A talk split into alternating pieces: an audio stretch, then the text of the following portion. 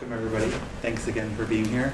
I suspect by the time it's time for you all to leave, it might be raining, so we are especially grateful that you put yourself at risk. I hope everybody brought an umbrella. um, and thank you to those of us joining online, and we hope you are not at peril of getting rained on wherever you are. Um, so it is my great pleasure to introduce our digital dialogue speaker today. It's always awesome when a new uh, junior scholar um, pops on the digital humanities scene um, and makes a big impact. Um, and our speaker today has done exactly that. Um, has already made a big impact on the field with her work, and we're very excited to have her here at MITH to present on that work and say that we knew her when. Um, so Silvia Fernandez is a PhD candidate with the Department of Hispanic Studies at the University of Houston. Her research is on Mexican and Latino Latina literature with a focus on border studies, women's, gender, and sexuality studies, Hispanic archives, and digital humanities. Among her digital humanities collaborations, she co founded the Borderlands Archives Cartography, or BAC, project, and she is part of the core team of Torn Apart Separados and the ongoing project of United Fronteras. Please join me in welcoming Silvia. Thank you. Thank you so much. Um, I'm gonna put the timer because then I start talking. And um, first of all, I want to thank everyone here for making the time to listen to come to listen to my presentation, and the people who is um, following in live stream. Thank you so much. Um, thank you, Purdom, Trevor, and the whole MITH group for inviting me and making this possible because I know that behind all these events, it's a lot of efforts that need to be recognized. As Trevor just introduced me, I'm Silvia Fernandez. And I think it's important to mention that I'm a border native, um, born in El Paso, Texas. Everyone familiar with that area? And raised in Ciudad Juarez. Um, for over 25 years, I used to cross back and forth from one city to another, and that impact my view of seeing the border and what I'm doing as a as a researcher. um, before I forget, um, um, if you want to follow the link for the presentation, um, here is the, the link. And feel free to tweet me, send me any messages if you want to follow the conversation or if you want to have more information about what I'm, going to talk about. Um, don't hesitate to contact me. In this presentation, through the use of theory of the flesh by Chicana theorists Gloria Anzaldúa and Cherríe Moraga, Border Theory by Deborah Castillo and Maria Socorro Tabuenca, together with post-colonial digital humanities practices proposed by Roopika Risam, I will discuss the importance of tracing, recompiling, and documenting the cultural, literary, and digital record of the binational, transnational area of the U.S.-Mexico border.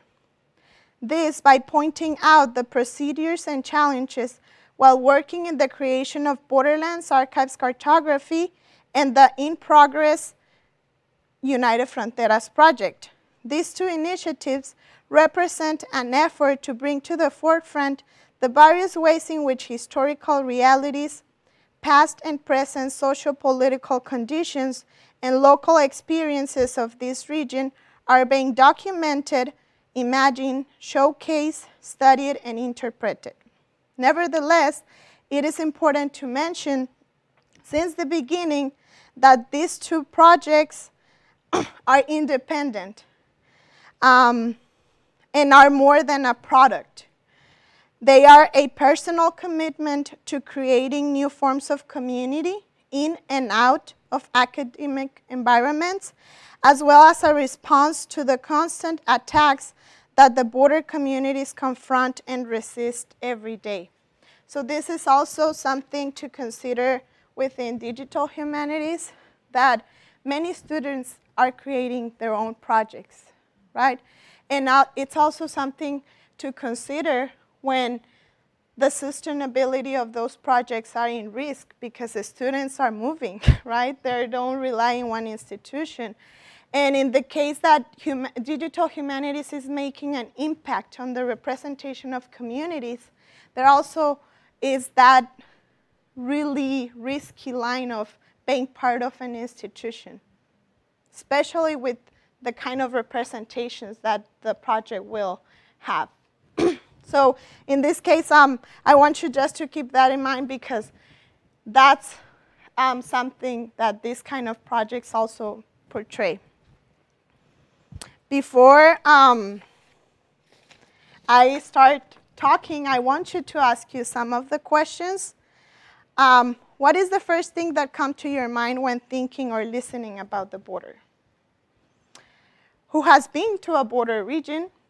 Or does anyone know somebody or someone in here who is from any geopolitical frontera or border? Anyone? Yeah, you can talk because I want to listen, yes. Someone? Um, I've never been to a border or to the borderlands, but I've been to like the Maryland, Virginia, D.C. borders, um, and I do know a, one person from McAllen. McAllen, Texas, the south area of the border. So now, together with what you just mentioned, and I think it's also that idea of moving you toward this area because borders are all over the world. But in this case, I'm going to talk specifically about the US Mexico border. And as you can see, this presentation will be very interactive. And I want you to ask you to take a look at your phones and search for US Mexico border and tell me what you find there. or the border. And tell me what are the things that come up.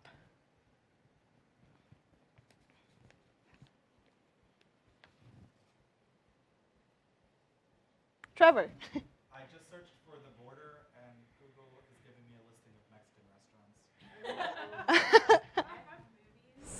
Uh-huh. Um, so there's a movie, The Border, and it, and then the image search is um, screenshots from the movie, and then a few images of public art on along the border. Yeah, for me, it's like 90% land without people. Yes. exactly. So I want I'm taking into that into consideration. Mostly what populates the search of in regards to the border is this kind of images. Right? If there it's a land without people, the border it's perceived as a wall, right? You can see there, it's a wall, wall, wall militarization, violence, dehumanization, overall, a problem filled area. Thus, what they do not represent is the complexity of this region, which is interconnected historically, fraternally, economically, environmentally. And that what moves me to the projects I will be presenting. I, uh, I was I have been part of these projects because I wanted to see another representation of the border. I wanted to see myself represented in this area because that doesn't represent what I have been living in the border. And it's not that I'm going to hide the violence and the complexity of these areas, but it's more of looking for other ways rather than just what populates the internet. Um, with this in mind, the representation you find at first instance in the internet is a single story of the US Mexico border in singular, right? We just talk about border, and there's different border areas, and in Spanish it's more of la frontera, and in the US it's border rather than borderland or borderlands. In her talk, The Danger of a Single Story, Chimamanda Adichie argues that inherent in the power of stories is a danger the danger of only knowing one story about a group or a region. And I quote, the single story creates stereotypes. And the problem with stereotypes is not that they are untrue, but that they are incomplete. They make one story become the only story. Therefore, by approaching these issues in the digital record, the incorporation of theory of the flesh, that is one where the physical realities of our lives, our skin color, the land or concrete we grew up on, all fused to create a politic born out of necessity to breach the contradictions in our experience by naming ourselves and by telling our stories in our own words. It has been essential to really reclaim the humanity of this region and the multiple communities that form it through this theory. That theory was the one that took us, um, the people that is involved in the projects and myself, to really create a project that centers humanity and that centers our perspectives of this region. So in this case, um, these are the two maps that um, are considered about talking about the border. In this case, you will see the area before um, colonization, which is a very amplified vision of what the border now looks like, right? And in the present, this is the border region. That line, which encompasses cities, um, little, uh, little towns that involve in there. But as I told you, in my specific experience, I have lived in an experience as transfronteriza. Transfronteriza is reflected in both material activities, ways of thinking, the transfer of movement, and the use of the border space. The international movements are immersed in the local structure of the countries that share the border as well as the total structure of the border region. This can result in a way of thinking, right? A border society. So in my case, I had the privilege of going back and forth. But there's also the issues of many communities that are in the US side and that never cross, or vice versa, that that visa doesn't allow them to cross to the US side. So those, the, all those perspectives were incorporated in what I'm gonna discuss in the projects. Another of the theories that I want to talk about is that conceiving the borderlands as an intersection that shares a common land through its historical, cultural, political, and binational systems resonates with Debra Castillo and Maria Socorro Tabuenca observation about border studies. And I quote, it is important to take both sides, the United States and Mexico, into consideration or to be specific about which side is going to talk about or study and to recognize the material and metaphorical differences involved in such transnational analysis. Otherwise, the intellectual colonialism will be perpetrated to the detriment of both.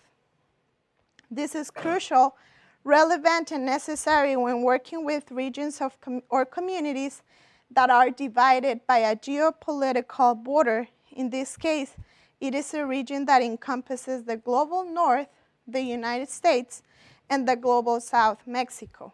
Thus, it is then important to rethink our habitat, home, city, country, world, not a static place with people who enjoy fixed identities, but rather as dynamic territories and people with multiple identities. That is to say, a complex region with various representation of fluidity, migration, and mobility. And this is not only for people, right? It's also within the archives. The archives move. The projects also represent all that area. And in some cases, there are uh, digital projects are produced in the US side, but are reflecting an image of the other side of the border. So that was considered, and that's why um, the border that I'm working on, it's considering bo- both sides. In one project, it's from a period from 1808 to 1930.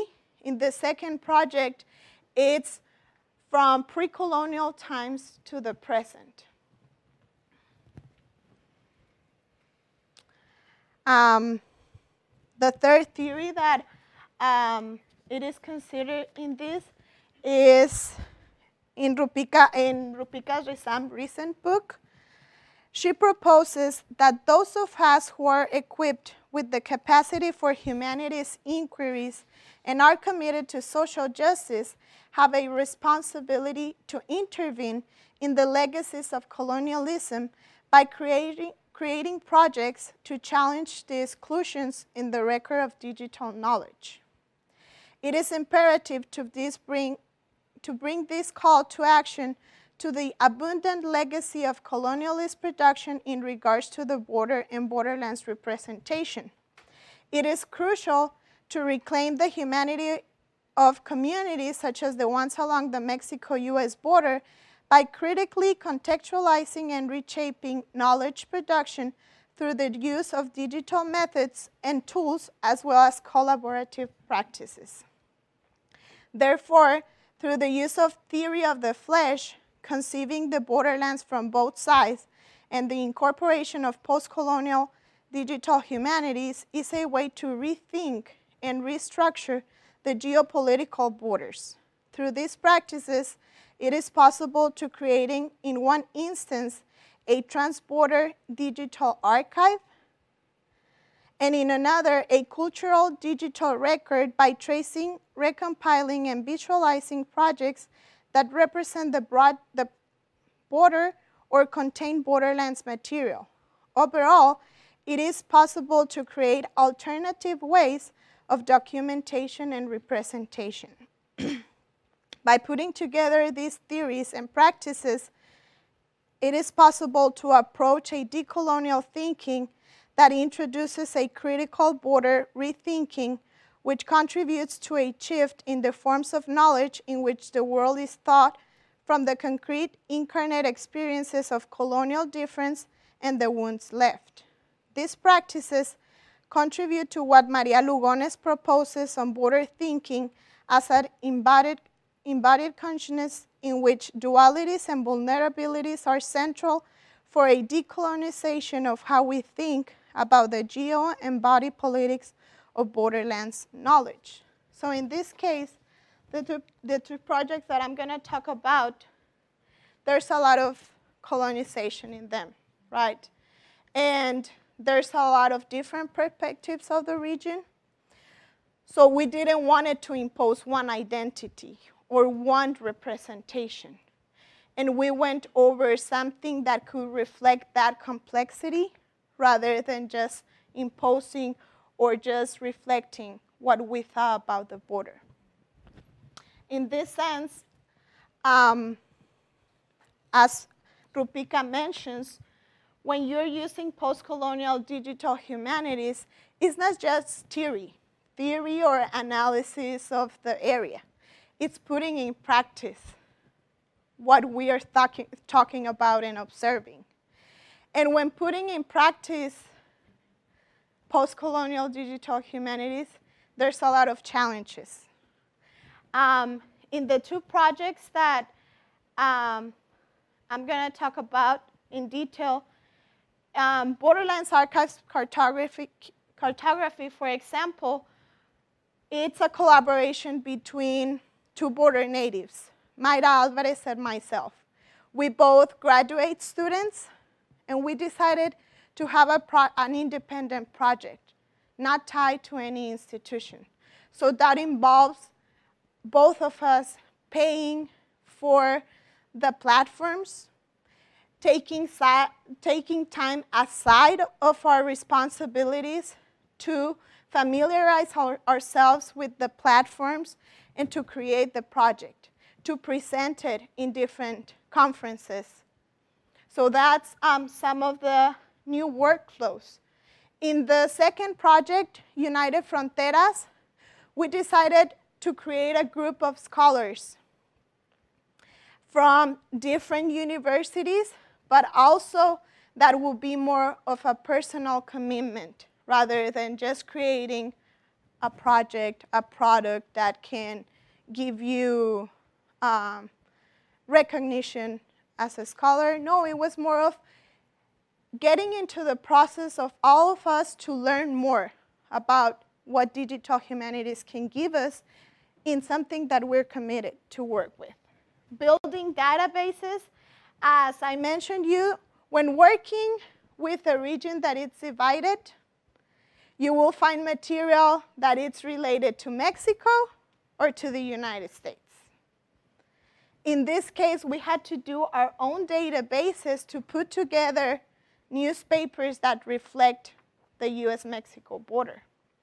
Also from projects, we recompile those projects and create these databases that could reflect this binational region rather than one side or the other.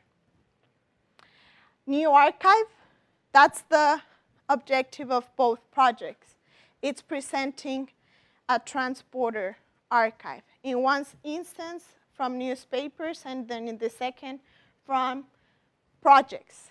In those projects, there's involves a lot of what Roopika Risam talks about local practices, which sometimes are not considered digital humanities. So it's a lot of people in the community that are using digital tools to um, distribute their poetry, for example. So they go to the river. There's one project, Poets Against Walls, that they go to the river and they declaim their poetry there.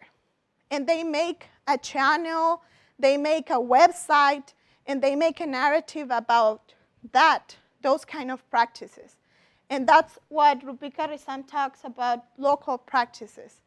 So a lot of the projects in the second in the in United Fronteras reflect that, reflect more of the local practices rather than projects that are tied to an institution and conceptualize that idea of digital humanities. And here we're moving towards what, how they are using these digital companions.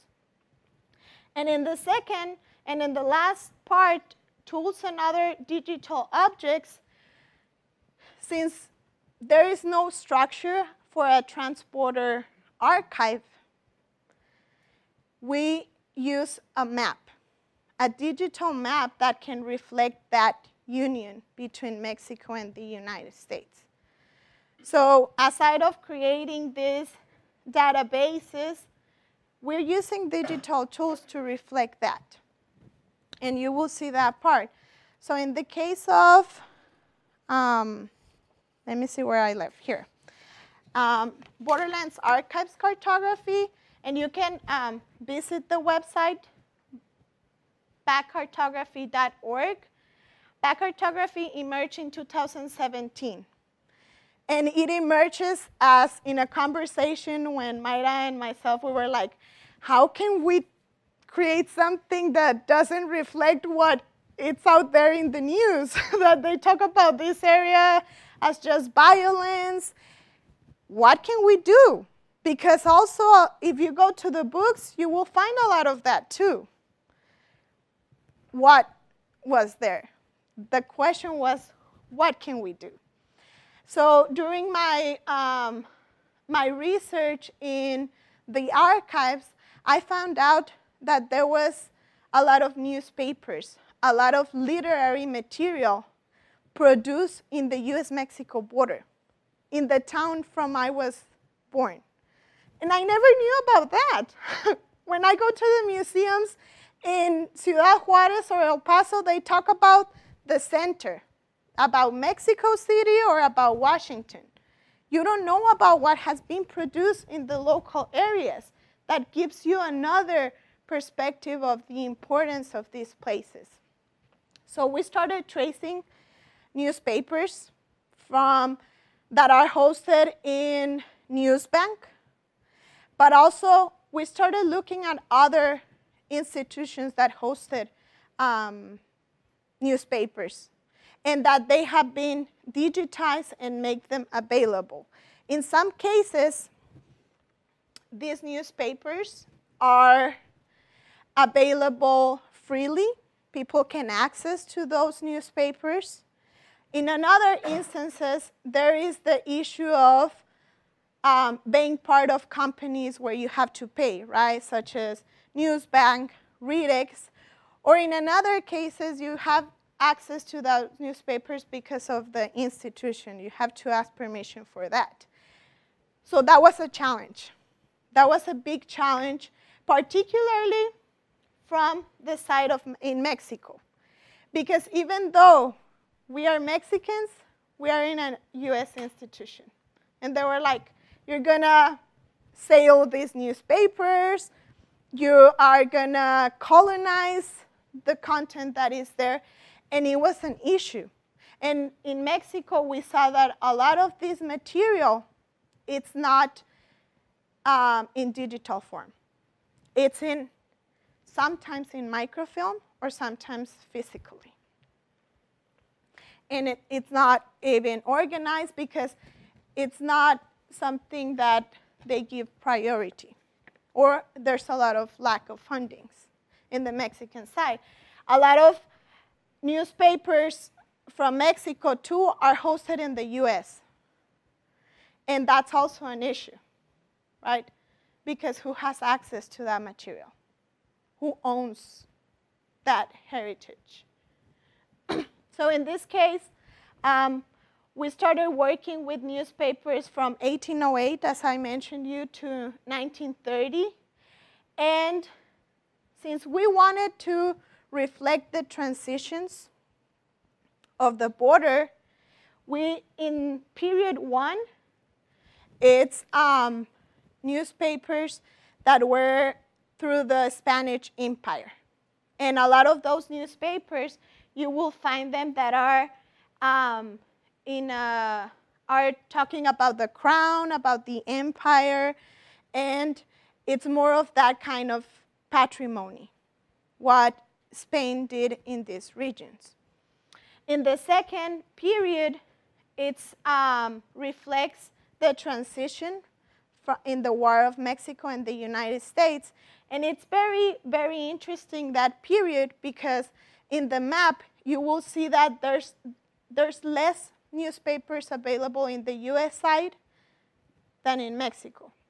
But the newspapers that are in Mexico are in English. And it was directed to an audience, to the army, the US Army. They were informing them about what was going on in those um, territories. And that's what has been documented and make it available. And in the second part, it's a big population of newspapers, especially because of the Mexican Revolution. During the Mexican Revolution in 1910 to 1915, a lot of the concentration of newspaper was in the borderlands. And that's when you see the migration from the Mexican side to the US side because they couldn't publish in Mexico because they had the threats of being killed or saying a lot of information that wasn't possible. So they migrated to the US side. And you can see that in that uh, part, and I will show you in the map. But in this case, this is the state of what we challenge when we encounter the different um, copyrights, the different status of these newspapers, that it's all over the place, right?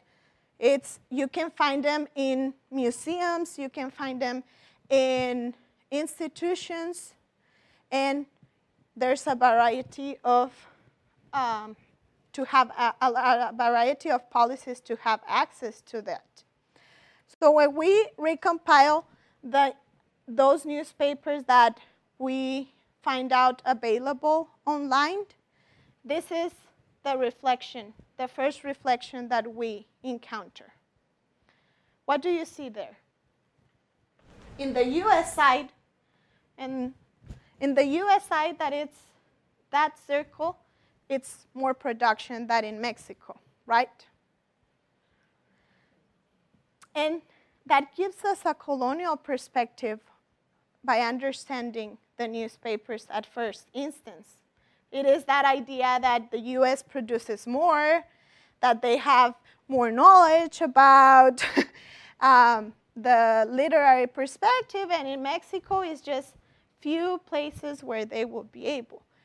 But what happens, it's what it's available online, right? And in the US side, the newspapers are from 1808. A lot of these newspapers belong to, the, to those periods that it can be um, debatable of who owns that material, either Mexico or the United States. But since it's, they are in the United States, that's marked there, right? In Mexico, as I mentioned you, there's a lot of newspapers, but are in physical form, which are not being reflected there. So one of the things is how can we work with this colonial perspective that it's there?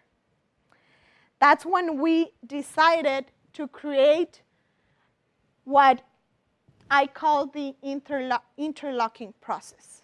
That it's putting together all the data of the newspapers, titles, um, where they come from, the state where they come from, and the different periods they belong. And in that sense, it was possible to create a transnational data that will reflect what is there rather than a division. but this graph doesn't reflect what we wanted, that it's the production in that border region, right? That's how, what took us to approach it to a map. And I'm gonna take a look, I'm gonna go directly to the map. So um, I can show you that part. Where is it here? And in here, in Borderlands Archives Cartography, in map, mm, it takes a while. As you can see, in Borderlands Archives Cartography, since it was the first project, it's made in uh, Wix. The website, uh, to make websites on Wix, we're using Carto. Everything is, um, oh, it's um, platforms that you have to pay to create this. But in this case, this map helps us to visualize that there's 288 until now of newspapers that are produced in all this area. Once you zoom in, you will see that there's more production once you go into the uh, border cities. But in here, this is what we call the creation of a transborder archive. And it's a, an alternative way of documenting because since we don't own those newspapers, since we don't have the policies of making available those newspapers because it's under each institution, we decided to do that. We decided just to map where they are located and to extract certain information that can help the user to know if that newspaper can help them. But mostly, we wanted to visualize that there's production, that there's something else rather than violence in this area. In here, if you if you want to search, you can search for periods. For example, as I mentioned you, in period three, it's a big of production, right? All that is production from period three. And you can take a look at certain places, certain states. There's also the addresses, as I was mentioning you. One of the things that this map it's also documenting, it's areas that doesn't exist anymore because of gentrification. And what we did is to, we went into the newspaper and looked for where they were being published or where they were being distributed. And that it's giving us also another kind of documentation or where was this production done? Where will they get together and distribute this material? And in here you can see we explain the protocols. Period one, we call it colonial period that covers from 1808 to 1946. We decided on 1846 because then is the transition that becomes the Mexican American War, which reduces the area of the border from 1847 to 1854, and the last period, 1855 to 1930. That period probably is going to change because as we collect more data, um, we will have to be, we will need to divide that according to certain historical periods that can give us uh, an idea of how to visualize it and how to narrate that material. And uh, please feel free to take a look at the website. As I mentioned you, that was the baby.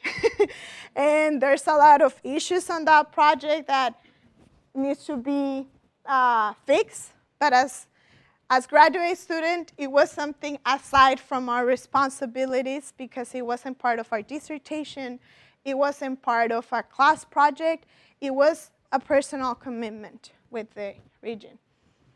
Moving to the, the second one, which is the United Fronteras.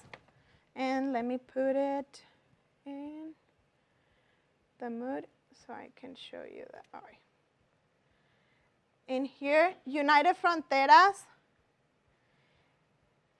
is began in 2019, and in May the website was launched.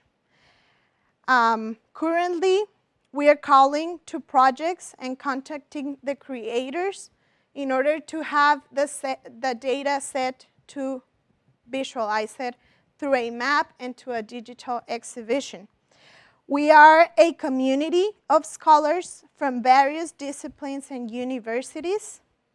The team is composed mostly of women and border natives from various regions of the Mexico-US border. The few who are not border natives have experienced this borderland particularly and closely through their life experiences with immigration procedures and in their research. The mission of United Fronteras is to bring together active and inactive work that leverage digital components to document the borderlands from multiple perspectives, literature, archives, art, oral histories, music, among others, from pre-colonial times to the 21st century.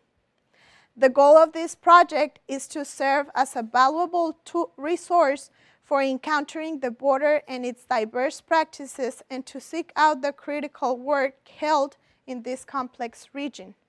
This project will create alternative spaces and provide resources related to the borderlands, thus becoming an intervention to negative representations of its communities, cultures, and space. And in here, um, one of the main things is the creation of a cultural and digital record of the borderlands. At first instance, we're starting with the US-Mexico border. We have traced 117 projects that are out there in the media. Some of them, as I mentioned you, some of them are institutional, mostly in libraries. Some of them are independent, and those are more recent projects in which the creators are using digital tools to become activists, to send a message against the aggressions of the border. In another cases, there's projects that they don't call, call themselves broad border projects, but that they have material that belongs to the US Mexico border. So we are identifying that for people to know about all this record that it's out there. Something that it's also very important it's that there's a lot of these new uh, projects that don't exist anymore. And we're tracing that too. Because when using technology, there's certain moments that it comes down and the project disappears. So in this case, for example, there's some websites that they um, document that. And let me see if, because it's not, it's not bringing that part. But let me put this here. Uh, here. This one, for example. In here, you will see the description of the project, Turista Fronterizo, and it's a game, a digital game. But once you go to the website, it's, uh, let me see if it takes you. Once you go to the website, the link doesn't exist. Safari can find the server, right? In another instance, for example, if we look for Sultanita, Sultanita Literaria, there's records of this project. There's some images there. This project, for example, it was a recopilation of the literature of that region, and they make everything available. But what happened? It disappeared, and we are tracing that in order to also document what has disappeared about this region. And in here, for example, if you go to the image and you try to search for the project, it won't, um, it will take you to Facebook, uh, but there's not, it's not available. So there's some different, different things to observe in this record. But everything that we are creating in United Fronteras, it's with everyone involved. So it's a part participatory project that considers lived experiences as expertise that can influence the design process and the structure of the process. We have been getting together through Skype and talk about the structure and talk about what we want to transmit. Not all of us are um, digital humanities experts, but that's one of the things that this project is um, forcing us to learn about it. Not just to have someone there to do all the digital stuff. No, we all want to learn about it. And we all are exchanging our different knowledges. There's two things that um, we are creating in first instance. There's two databases. One of the data databases is of the projects. One of the visualizations here is projects that work with US-Mexico border material, other with just uni um, US material, and from Mexico. But on those two databases, one is recompiling all the information of the project, the title, the material that it's there, the sources that they are using, that, that part, and the historical periods that they're working. And in the other is the creators who are doing these projects, right? Because that's also important in the future to compare what kind of representation they're giving about the border depending on their expertise, their background, who is involved in there, if they are sustained by an institution, if it's something independent, all that it's also being documented in these data sets. Um, also, the material is, in here it doesn't show, but it's in English and in Spanish. And that's part of the participatory um, structure in which some of us work more with Spanish. So we're doing everything in Spanish. Others are better translating it, so they work on the translation part. So we're dividing that. And that also reflects the life in the border, right? It's that idea of navigating and learning to see what are your good things to bring to the project. Um, another thing in the future, um, it's that we will be mapping those projects. And as I mentioned you, these projects will not be imposed as we want. Like, oh, this project, it's here, we're gonna put it there because they just work with that area. We will put them in this project for people to navigate in this map with a sensorial uh, um, attribution in which you're guided by the rivers of that region, right? Those lines are the rivers from that region. And you will not know what region is until you go and take a look at the material that it's exposed in that project. As you can see, the map, it's forward. Está al revés, ¿verdad? Also that, to break that notion of the United States um, superior in Mexico uh, down. Um, this um, design was also made by um, one of the graphic design members, who is Patricia Flores Houston from uh, UTEP, who um, she's studying literature, but she has a background of graphic design, so, so she's um, contributing in that part.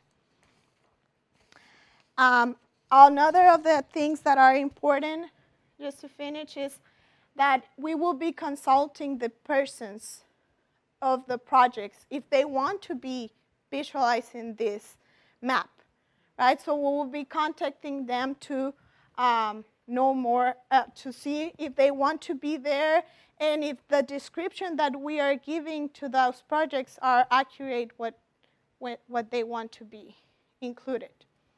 Um, the project, it's right now, as I mentioned you, it's in the collaborative stage in which if you know about any project that can be there or that someone will be interested in collaborating, we really appreciate that part. And in the future, this project will move towards other borderlands. The first one is the US-Mexico border, but the second phase will be in Central America. We want to see what projects um, are being done in that area. So just to finish, these two projects are more than an image, right? Those kind of visualizations are more than an image in which the narrative transmits a message. And it's a word that has an identity. We have to feed those projects. We are continuously working on that to improve those projects, to learn more. So every time that the projects have been presented, we learn more about that. And we change things in the project. It's not something that is just launch and it won't change. No, as we go and we talk with a historian, the historian is like, well, you should include this. Or if we talk about with an expert in mapping, and they're like, oh, you should consider adding that and that and that, and we add that. So it's an ongoing process all the time. Um, to conclude, it is important to mention that border regions are always under constant security, right? Homeland and national security. Using surveillance technology to divide, control, and manipulate who and where the violence is coming from. In an effort to contest these mechanisms, we're learning to use digital companions and technology to intervene in the effects and damages that these reinforcements in the geopolitical border have done and continue to do in the cultural, literary, and digital record. With this in mind, my work in Borderlands Digital Humanities is a personal commitment to creating alternative ways to document a cultural, literary, and digital record of the Mexico United States borderlands to resist the danger of a single story and the harms that the geopolitical division has done in this region. There's a video, I don't have time to present it, but I really recommend, um, I will be posting it, but in here, they're talking about a virtual border wall threatened tribal lands. This video is talking about the technology that it's currently being used and implemented in these border regions to divide the trans-border communities that have been always back and forth in this region. So there's technology against, and now we're using technology to resist that.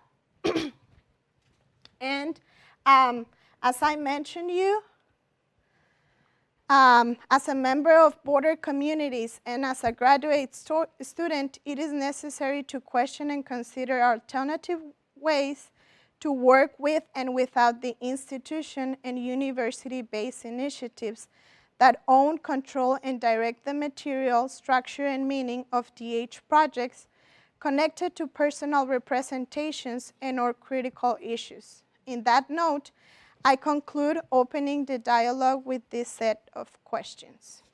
Thank you.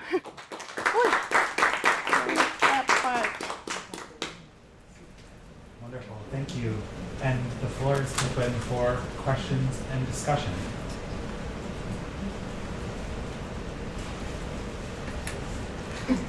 I'm, just gonna wear my uh, mentoring hat here for a second. Where do you find time to work on your dissertation? Like, how do you, your time management, I'm very impressed. It's a wonderful project, but because it's uh, an aside from your PhD project, I'm just wondering how you manage both and how one informs the other and vice versa. Uh, well, uh, my dissertation involves the U.S.-Mexico border, and it's literature. It's a literature analysis about the U.S.-Mexico border.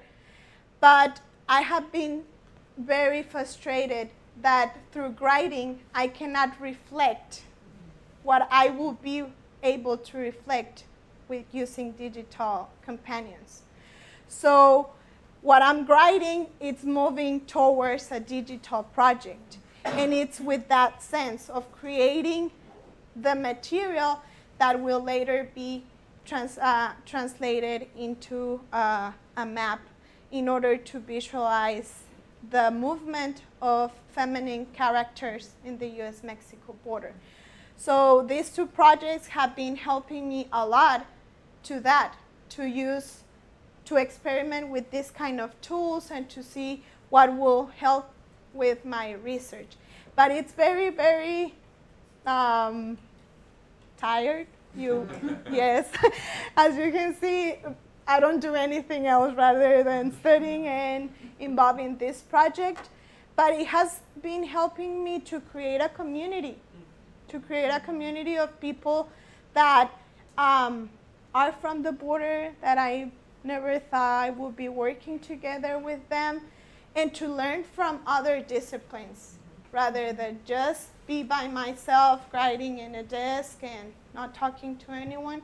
It has been giving me another perspective of what is research and how to do scholarship. And thank you so much for that talk and yeah, for coming out here when we're so busy. um, so I was thinking from the start of your talk that just thinking about how hard it is to be truly independent of institutional infrastructures, not only in terms of where you're finding resources, but also in terms of institutional intentions, like like, no, let us help you. So what is it like to navigate those conversations? So it's not about we want our website rather we want to be truly independent of we don't want the library to. We don't want yeah, that has been a, a very challenging issue and I'm a graduate student. I'm in a precarious situation of but a lot of the things is the grants, right? What kind of grants go to these kind of projects when you are not tied to an institution? or when those grants are given and they don't give priority to your projects. So it has been a challenge, and I think that's a conversation that has that it's needed in digital humanities because as we move towards more um, scholarship of the age, a lot of students are creating these projects, and a lot of students are taking the decisions of these projects. But what happens when that, when that student graduates? Who will own that project? Who will continue working with this kind of projects? And sometimes grants are limited to that because you have to be under an institution. In our case, with the newspapers, that has been a limitation.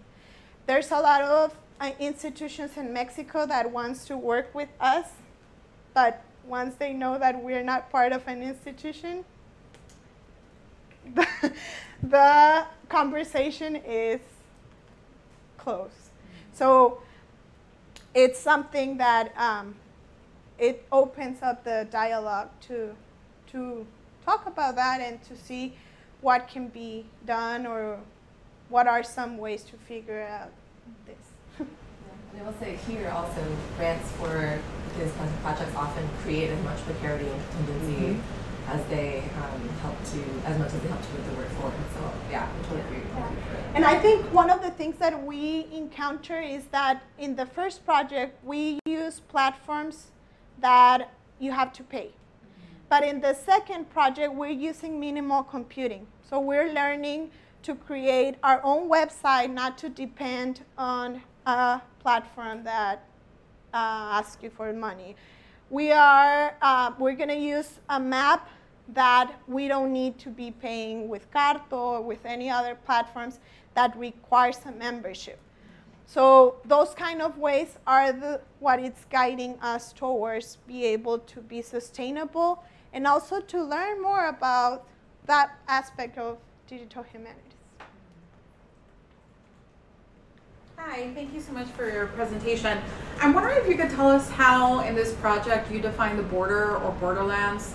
Because I'm wondering um, of the earlier map that you showed, one of the first images, um, it seems to be a very narrow swath, right? And in thinking particularly through Anzaldúa's theorization of the borderland and in your works that really kind of yeah that articulate the borderland as being further into the united states especially as there are more latinx communities or mexican american communities so i'm wondering how you came to define the border or borderlands in your project Yeah, in this, um, it was something that we had a lot of conversations with that, and we decided to work with, uh, based on the historical periods.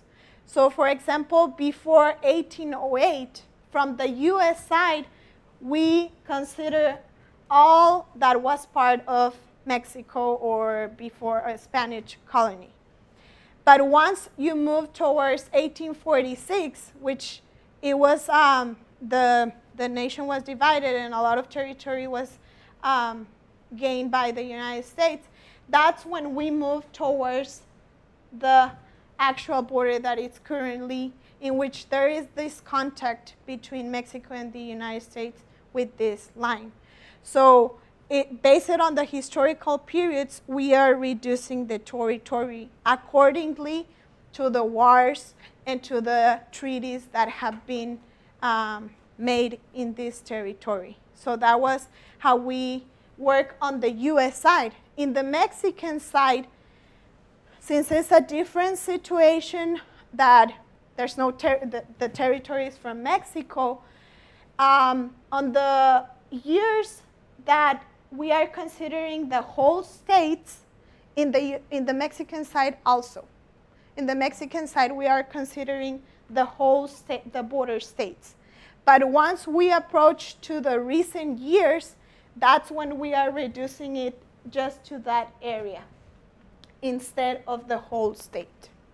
what is that area how many miles is it I don't have the exact name, but the exact um, miles, but um, that's something that it's available everywhere. miles on the US side, so Yeah. it looks relatively symmetrical.